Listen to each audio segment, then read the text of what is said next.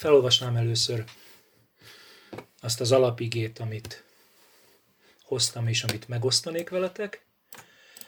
Ez pedig a Péter apostolnak az első leveléből való, egyetlen egy vers.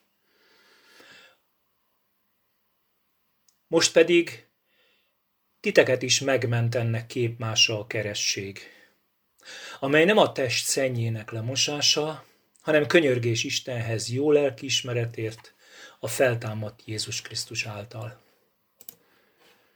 Imádkozzunk! Urunk, mindenható Istenünk, köszönjük, hogy Te vagy a hitünk kősziklája. Te vagy az alfa és az omega. Te vagy, aki megalapozod az életünket, a hitünket, a reménységünket. És hisszük, hogy aki rád építkezik, az nem szégyenül meg. Uram, kérlek, hogy nyisd meg nekünk most a Te igédet, és taníts minket. Taníts minket arról, hogy ki vagy. Taníts minket arról, hogy mit teszel, hogy mivé teszel. És taníts minket a te bölcsességet szerint arra, amire leginkább mindannyiunknak szükségünk van. Hogy elváltozzunk, hogy hasonlóvá váljunk te hozzád. Amen.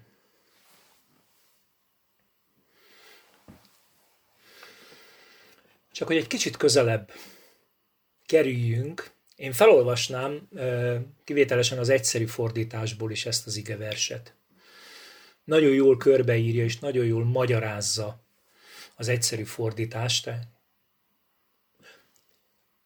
Tehát Péter első levelének harmadik részének 21. verse, tehát 1 Péter 3.21.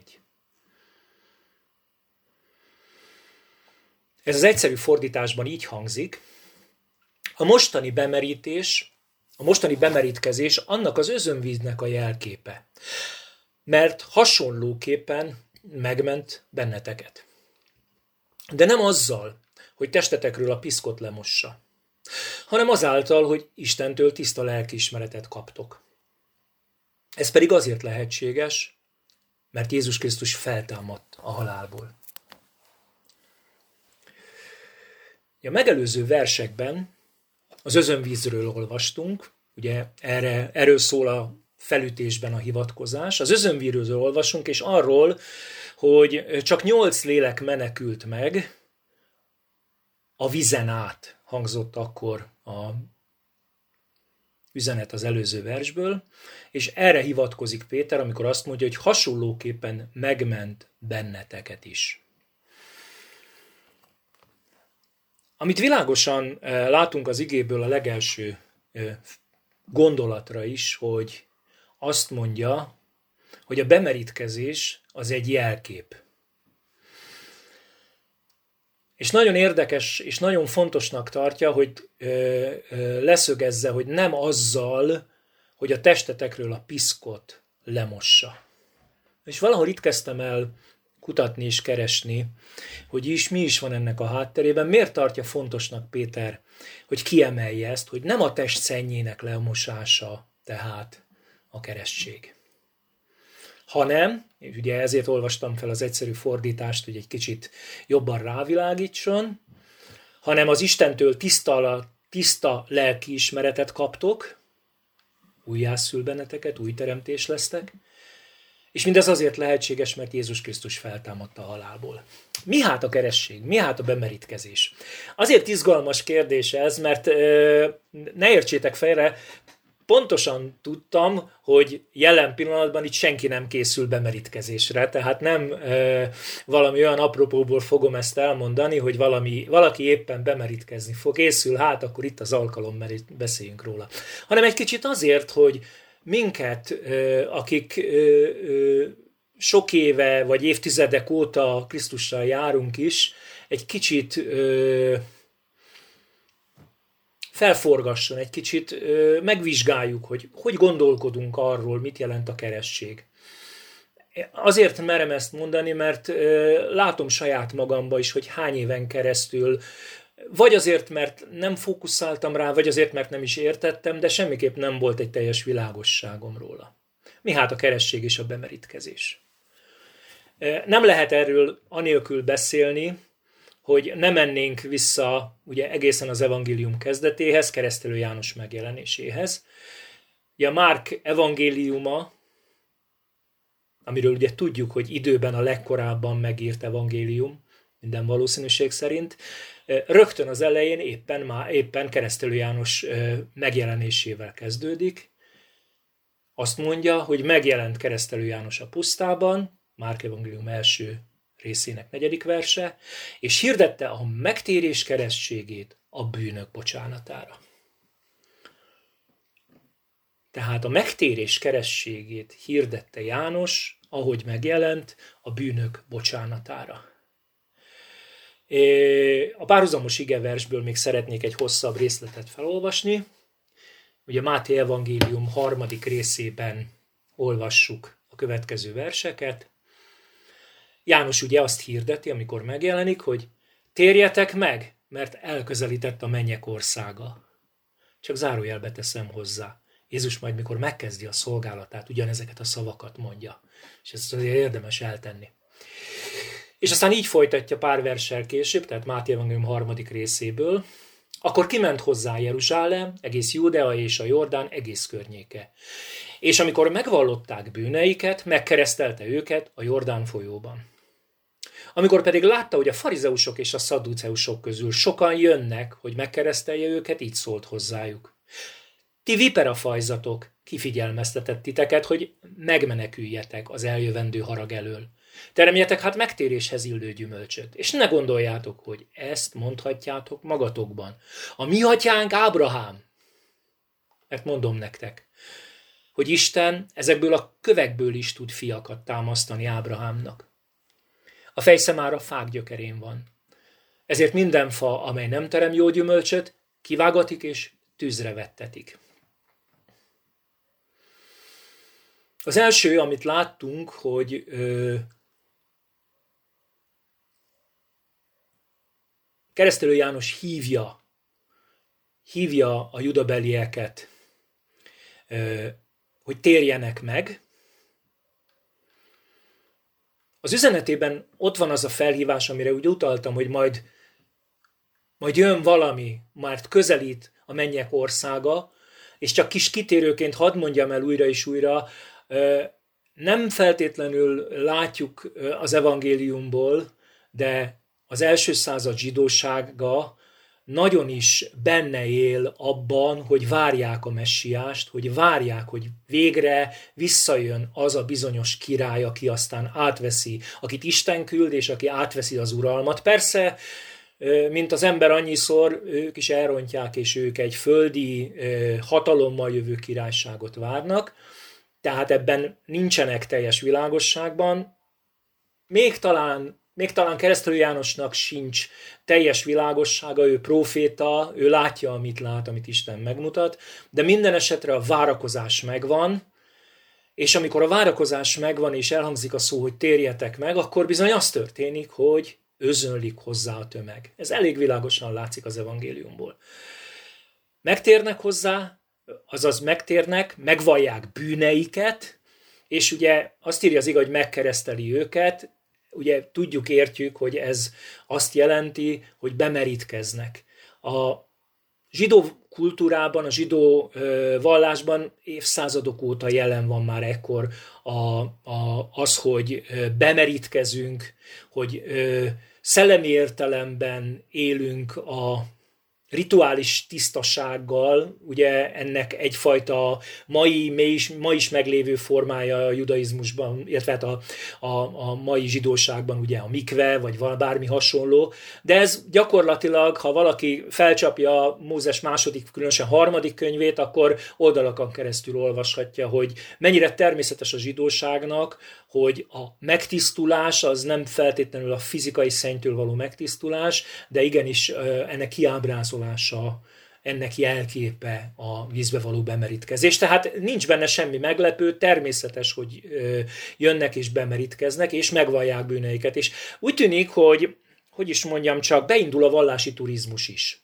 Tehát népszerűvé válik a dolog, érzik a vallási vezetők is, hogy itt valami olyan történik, ami eddig nem nagyon volt jellemző, a nép nem azt csinálja, amit ők mondanak nekik, hanem itt a pusztában van valaki, akit láthatóan az Isten küldött, és ezért ö, mennek utána az emberek, mennek hát ők is. Mert a vallási turizmus az ezt kívánja.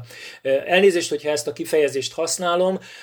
Nyilvánvaló, hogy oka van Jánosnak, hogy hát kicsit felkapja a vizet, mikor meglátja a vallási vezetőket. Teremjetek hát megtéréshez élő gyümölcsöt. Hogy van ez? Hát, hiszen mi hívőként azt gondoljuk, hogy a gyümölcs az majd a megtérés után jön, nem? Nem tudok megtérésemkor előre gyümölcsöt teremni, és mégis a figyelem felhívás az, hogy ne gondoljátok, hogy ezt mondhatjátok magatoknak, a mi atyánk Ábrahám. És ez nekem azt mondja ma, hogy ne gondold azt, hogy bárhova is születtél, önmagában attól, hogy beleszülettél valamibe, már részesülsz, mert már részesültél egy rituáléban, mert már körül vagy metélve, vagy hadd mondjam ezt, mert ö, ilyen-olyan ö, módon egy közösséghez tartozol, ez önmagában megmentés a számodra. Ö, a bemerítkezés, és erre hívja fel János a farizeusoknak, szadiceusoknak, a vallási vezetőknek a figyelmét, nem lehet független az én belső állapotomtól. A bemerítkezés, hogyha jönnek és bemerítkeznek, az a kiábrázolása lehet csak annak, amit belül, belül őszintén elvégzett már bennük az Isten. Nem lehet benne meghasonlás, tehát azért gyere bemerítkezni, mondja keresztelő János nekik, mert már belül is elvégződött valóságosan valami az életedben, és ez a kettő nem lehet független egymástól. Ezért fontos, hogy ezt az üzenetet nagyon világosan képviselje feléjük. Nem az a probléma, ha bűnösök jönnek. Nem olvasom fel, de ugye emlékeztek a történetből, hogy jönnek katonák, meg bűnösök, és hogy mi mit csináljunk, meg mi mit csináljunk. És van válaszuk nekik, és ők nekik nincsen ilyen fajta hát haragvó visszaszólásuk. Nagyon érdekes Jézusnak is az álláspontja, a személyes álláspontja. Ugye, amikor ő maga megy bemerítkezni, és hát egy kicsit óckodik keresztelő János, akkor Jézus reakciója azt mondja, engedj most, mert így illik minden igazságot betöltenünk. Sőt, ugye egy másik igeversben, a János evangéliumában van egy finom utalás rá, hogy ö, bár maga Jézus nem keresztelt, de a tanítványok igen. Ö, miért hozom ezt példának? Mert azért figyeljünk fel rá, hogy ezzel a gyakorlattal nem csak, hogy Jézus maga ö, részt vett, hanem maga egyet is értett vele, és a vele lévő tanítványok is egyet értenek, és, ö, és mindezzel minden teljesen rendben is volt. És hogyha most itt megállnék, akkor azt mondhatnánk, hogy oké, okay, rendben van, hát ez egyszerű, világos gondolatmenet van, mindent értünk. Megvalljuk a bűneinket, bemerítkezünk, Jézus is egyetért, de azért vegyük észre, hogy a kérdés ennél sokkal több.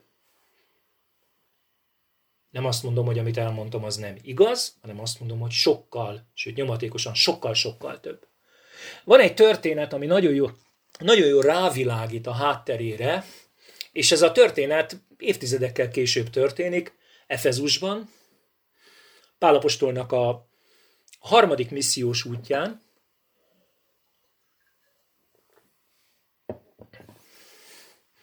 Az apostolok cselekedetei 19. részének az elején olvassuk a következőt. Amíg Apollós Korintusban volt, Pál végig járta a felső vidékeket, és Efezusban érkezett. Ott néhány tanítványra talált, és így szólt hozzájuk. Kaptatok-e szent lelket, amikor hívőkké lettetek? Ők így feleltek. Hiszen még azt sem hallottuk, hogy van szent lélek. Ezután megkérdezte tőlük. Akkor milyen kerességet kaptatok? János kerességét válaszolták ezek. Pál akkor így szólt. János, amikor keresztelt, megtérést követelt, de azt mondta a népnek, hogy abban higgyenek, aki utána jön, azaz Jézusban. Amikor ezt meghallották, megkeresztelkedtek az Úr Jézus nevére. Nagyon érdekes a történet, bizonyos szempontból ö, ö, különleges is. Tanítványokra talál Efézusban ö, Pál. Az igen nem magyarázza meg, hogy a tanítvány létük pontosan miben van, de azért arra hadd hívjam fel a figyelmet, hogy közel 25 évvel vagyunk már Krisztus halála után, amikor ez az efézusi találkozás történik. Miközben, miközben szerte Kizsázsiában már jó ideje terjed az evangélium egy nagyon sok helyre viszi el Pál, ugye erről tudósít az apostolok cselekedete, és nyilván számtalan egyéb helyre a többi tanítvány, amit, amit nem látunk, nem hallunk, de azért érzékelhetjük, hogy az evangélium terjedésének nem egyedül Pál a eszköze. Tanítványok, akiknek láthatóan nagyon korlátozott az ismerete, azt azért nem merném mondani, vagy inkább kizárnám, hogy Krisztusról, Jézusról nem hallottak, de arról egész biztosan nem tudnak, hiszen erről választad az ige, hogy azt sem hallottuk, hogy van-e szentélek, és amikor megkérdezi őket Pál, hogy ö, vajon amikor bemerítkeztetek, akkor az milyen keresség volt, akkor pontosan tudják, hogy azt a kerességet ö, kapták, amit János hirdetett. Tehát amiről az előbb beszéltem. Világos, tehát, hogy azt a kerességet, amit János hirdetett, az az, hogy térjetek meg, és valljátok meg a bűneiteket. És mivel itt nincs ellenmondás a kettő között, erre utaltam már, ezzel Pál is egyetért. Az, hogy felismered, hogy bűnös vagy, az, hogy megvald ezt Isten előtt, ez teljesen rendben van, ez szükséges. Így kezdünk Krisztushoz közeledni. De van valami, és nagyon szeretem, amikor az igében ezt a szót találom, mert az mindig valami nagyon fontos fordulatot mond, hogy de. Itt van egy de. De azt mondta a népnek, hogy abban higgyenek, aki utána jön. És ez a de, ez egy óriási vízválasztó szó sok-sok értelemben. Legelőször is, és most kicsit időben visszaugrok, azért, mert ez a de rámutat visszamenőleg nekünk arra is, hogy János önmagát is csak egy követnek, egy útépítőnek tartotta. Jézus maga is úgy beszélt róla, a következőt mondta a tanítványoknak és a hallgatóságoknak a Máté 11-ben, ő az, akiről megvan írva, íme én elküldöm előtted követemet, aki elkészíti előtted az utat. Bizony mondom nektek, az asszonytól születettek között nincs nagyobb keresztelő Jánosnál, de aki a legkisebb a mennyek országában, az nagyobb nála. Majd egy pár versel később még egy, mert valamennyi proféta és törvény is Jánosig profétált. A múltbeli világból a legnagyobb János. És mégis az Isten királyságában, az ő országában majd mindenki nagyobb lesz nála. Nyilván Jézus sem lebecsír, lebecsmérelni akarja Jánust, hanem valami titokra rámutatni, hogy az Isten országa több. János bizonyos értelemben egy választó vonal, azt is mondhatnám, hogy a múlt Jánosig tartott. Elment pontosan addig, ameddig a múlt el tudott menni, ember, bűnös vagy, térj meg. De valami fontos váltás jelenik meg, és ezt a fontos váltást jelenti ez a két kifejezés. Az egyik ugye, hogy és elközelgett Isten országa, illetve sokkal konkrétabban az, amire Pál is itt visszautal az efezusi tanítványoknak, hatalmas nagy tömeg volt, ugye olvassuk az igében, 12 tanítvány volt, ez engem mindig egyébként arra int, hogy a misszió az mindig pici, és mindig kicsi, és soha nem a arénákat megtöltő tömegekben kell gondolkodnunk. Szóval abban higgyetek, aki utána jön, azaz Jézusban. Miért? És ez az igazi kérdés. Azért, mert a megtérés sokkal több önmagában annak elismerésénél, hogy bűnös vagyok. Tudjátok, sok-sok megtéretlen ember tudatában van annak, hogy bűnös. Sok-sok ember van a világban, aki látja magát bűnösként. Sőt, magam is ismerek olyant, aki azt mondja, hogy én annyira bűnös vagyok, hogy engem az Isten nem fogadhat el. Tehát önmagában, hogy bűnös vagyok, ez talán még nem a megtérésem teljes egészében. A megtérésnek van egy nagyon fontos következménye, és itt hoznám elő azt, hogy mikor Jézus ö, ö, megjelenik, mi az első üzenete, szintén a Márk evangélium első részéből, ugye beteljesedett az idő, és elközelített az Isten országa, térjetek meg, és higgyetek az evangéliumban. Az ember döntése, hogy térjen meg. Ez nagyon világos. Ezt, ezt a vile, az ige eléggé világosan alátámasztja. De valami nagyon nagy titok van a hittel kapcsolatban. Mert én meg vagyok győződve, hogy valójában a hitet azt Isten nyújtja, én pedig átveszem. Persze ebben ott van az a titok, amit, amit az egyház 2000 éven nem tud kibogozni, én sem akarom, hogy már ahhoz is hitre van szükség, hogy elvegyem a hitet az Istentől. Tehát valahogy az Isten az, aki keres, és én arra válaszolok, és hogy a hitből hitre hogyan jutunk el, ezt én nem fogom itt ma maga este meg magyarázni és megtudatni. De abban biztos vagyok, hogy a Jézus Krisztusban való hit az önmagában is Isten ajándéka. Mint egy Isten munkája annak következtében, hogy az ember kinyújtja felé a kezét, és azt mondja, hogy elismerem, hogy bűnös vagyok. Szóval, hogy higgyetek az evangéliumban. És ilyenkor mindig el kell mondjam, én nem fogom soha a jövőben ezt kihagyni, hogy világossá tegyük, hogy mi is az az evangélium, amiben hinnem kell. Mert ö, olyan sokszor hallottam már olyan sokféle, sokszínű, sok-sok-sok-sok rétű magyarázatot, pedig az evangélium olyan egyszerű, hogy ennél egyszerűbb már nem lehet. Krisztus meghalt a mi bűneinkért, eltemették, és feltámadt a harmadik napon. Ezt mondja a legkorábbi, legelső evangéliumról szóló feljegyzés az 1 Korintus 15-ben. Nyilvánvaló persze, hogy János, mikor ezt hirdeti, nem lehetett birtokában az örömhír ilyen olvasóinak, de már akkor felhívta a figyelmet a, figy- a követőinek, és ezért meg vagyok győződve, ami persze nem az én felismerésem, az ige is beszél róla, hogy proféta. Azt mondta a népnek, abban higgyenek, aki utána jön, azaz Jézusban.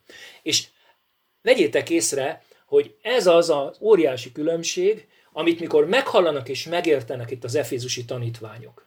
Tehát ők, akik tudják, hogy hallották keresztelő Jánost, és ö, ö, megtértek, megvallották a bűneiket, bűneiket, és azért ez egyfajta ö, ö, elkötelezettséget jelentett mindenképpen a tisztaság felé, amikor meghallják, ezt a további üzenetet, akkor vita nélkül megkeresztelkednek az Úr Jézus nevére. Mi hát a keresség? Azt gondolom, hogy ahogy Péter is mondja, egy jelkép. Óhatatlanul az. Egy engedelmesség, és mindannyian, akik ö, bemerítkeztünk, megkeresztelkedtünk, ebből az engedelmességből tesszük meg mindezt. Ö, nem gondolom, hogy kell mindennek a ö, bibliai hátterének a teljes világosságával rendelkeznünk, vagy talán nem is rendelkezhetünk mindennel, mikor bemerítkezünk. Azt látjuk, hogy értjük és hisszük, hogy Krisztus meghalt értünk, és azt mondja, hogy így illik betöltenünk nekünk minden igazságot, és mi erre engedelmesen lépünk. De sokkal fontosabb, vagy mindezek mellett nagyon fontos, hogy a keresség az megvallása a megtérésünknek. Nyilvánvalóan valahányszor ö, ott vagyunk és tanúi vagyunk valakinek a bemerítkezésekor, a testvérnek a bemerítkezésének, mi magunk is tanúi vagyunk, de nem csak mi vagyunk a tanúik, hanem sokkal fontosabb az egész szellemvilág Tehát a teremtett világnak a nem látható része is jelen van, és bizony tanulja mindennek, hogy a menny győzött. A mennynek ismét láthatóan igaza van. És ami még nagyon fontosabb, és ezt a finom különbséget is fedezzük fel gyorsan. A hívó élet egyik nagy-nagy dilemmája az éppen az, hogy felismerte a múltban valószínűleg sok-sok, nálunk sokkal különb, istenfélő zsidó ember, úgy értem a múltban, hogy Krisztust megelőző évszázadok, évezredekben a bűnt, és megvallotta az Istennek, hogy bűnös, és ebben ilyen szempontból, tehát a, ö, hogy vannak testvérek, vannak emberek, akiknek van affinitásuk János felhívására is hozzá menni, ebben nincs semmi meglepő. De tudjátok, aki Krisztussal jár, az pontosan tudja, hogy bizony ennek az önmagában való rituálénak a múltban a gyengesége, úgy, ahogy a templomi áldozatnak a gyengesége is az, hogy csak elfedezni tudja, hogy bűnös vagyok. Mert el fogom követni újra és újra és újra a bűnt. De a kereszt, amiért fontos, hogy higgyetek abban, aki utána jön, az nem csak egy adott pillanatra szóló bűnbocsánatot ad, hiszen a Kolossi levélben azt olvassuk, hogy Kolossi 2.14, hogy eltörölte a követeléseivel minket terhelő adósságlevelet, amely minket vádolt. Tehát azt az adósságlevelet, ami minket vádolt, azt eltávolította az útból, és oda szegezte a keresztfára. És ez valami sokkal-sokkal több, és markáns különbség, amit a Krisztus kereszthalálának felismerése nélkül ezek a tanítványok nem élhettek meg. És ami legalább ennyire fontos, és talán ide akarok a végére eh, kanyarodni mindazt, amit ö, érdekes módon az evangélium nem fejt ki részletesen, csak azt mondja nekünk, hogy higgyetek abban, aki utánam jön a Jézus Krisztusban. De Pál a rómaiak részére már nagyon világosan elmondja, hogy mi is az, ami elvégződik értünk a kereszt. A, a, a kereszten, és ami elvégződik bennünk a bemerítkezésünkkor. Kivételesen a Csialajos fordításából hadd olvassak fel két verset. Róma levél 6, 3, 4.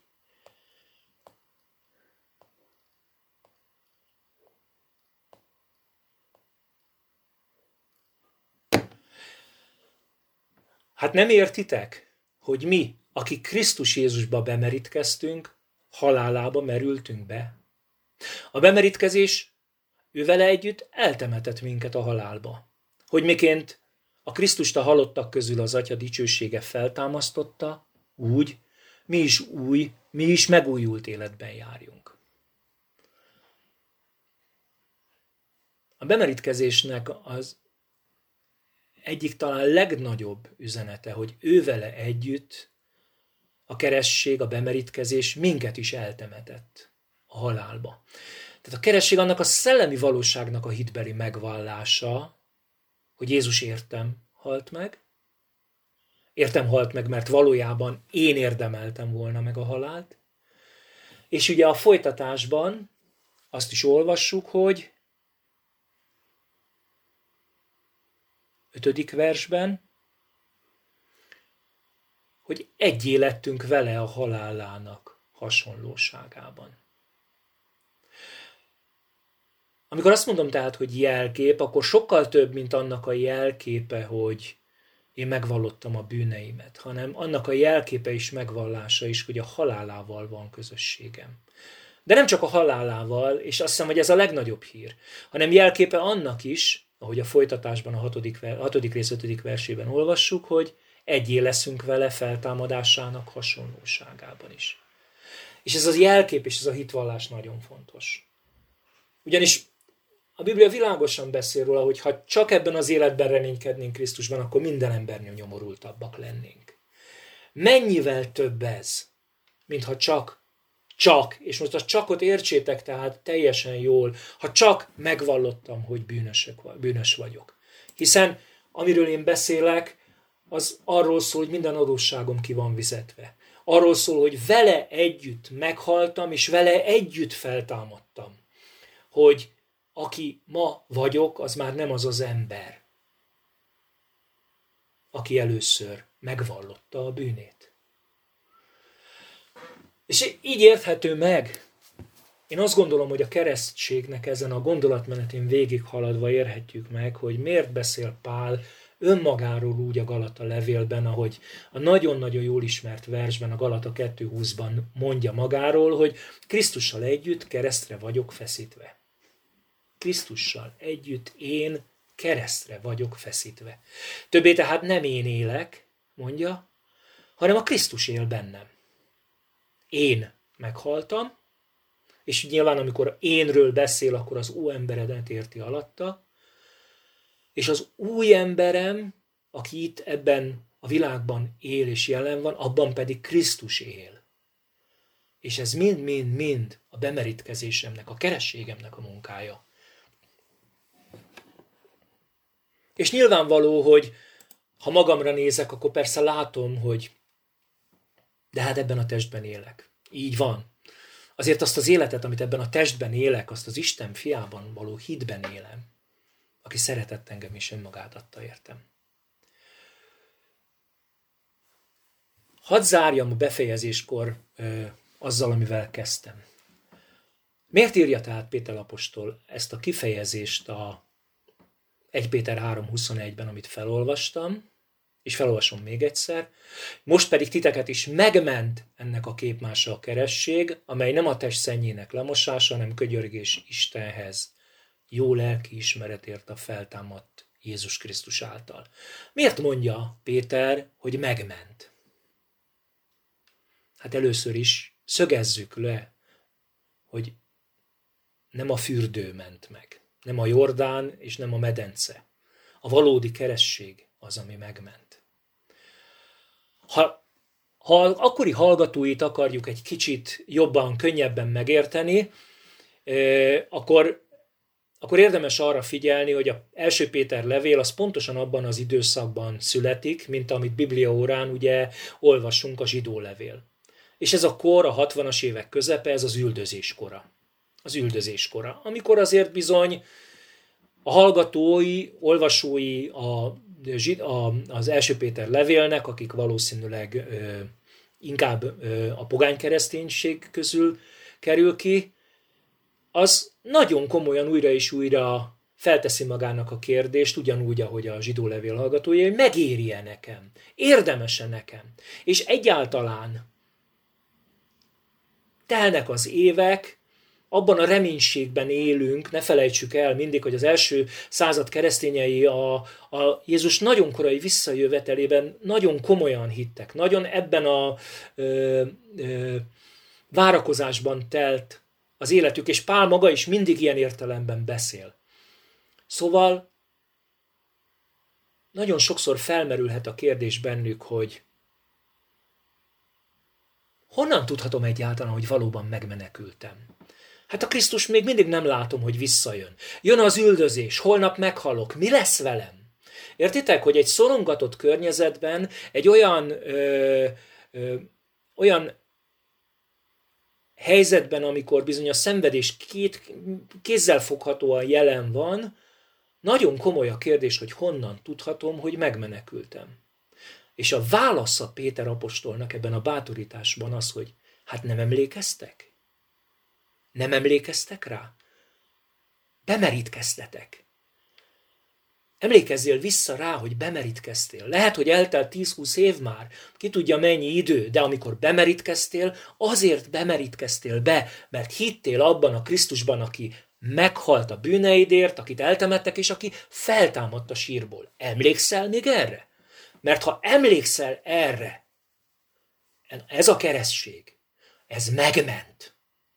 Nyilvánvaló tehát nem az akció önmagában, hanem amikor ezt előveszed, feleleveníted, akkor tudhatod, hogy meg vagy mentve. És ez lehet, hogy egy békeidőben nem akkora kérdés, de a magam tapasztalata az, hogy a mai keresztények is üldözés nélkül is képesek elbizonytalanítani. Sokszor megélhetjük, mi magunk is. Egy ilyen nyugodt környezetben is azt a vádlást, hogy te lennél keresztény. Hát nézd már magadra. Hát ne haragudj már, hát láttam tegnap is, mit csináltál, meg egyébként is. És igen, igen, valóban ez a vádlás újra és újra jelen van. Igen, de nem azért, mert amit ma látsz, hanem én azért vagyok Jézus Krisztusé, amit Jézus tett értem, és amit én egykor már megvallottam, és én emlékszem rá.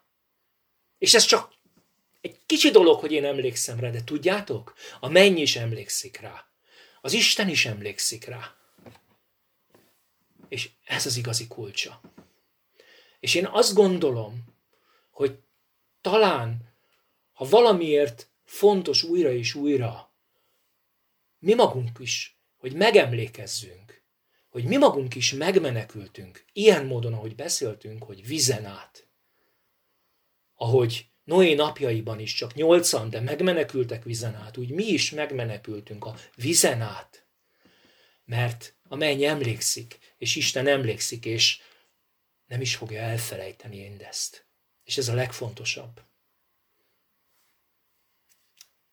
Amen.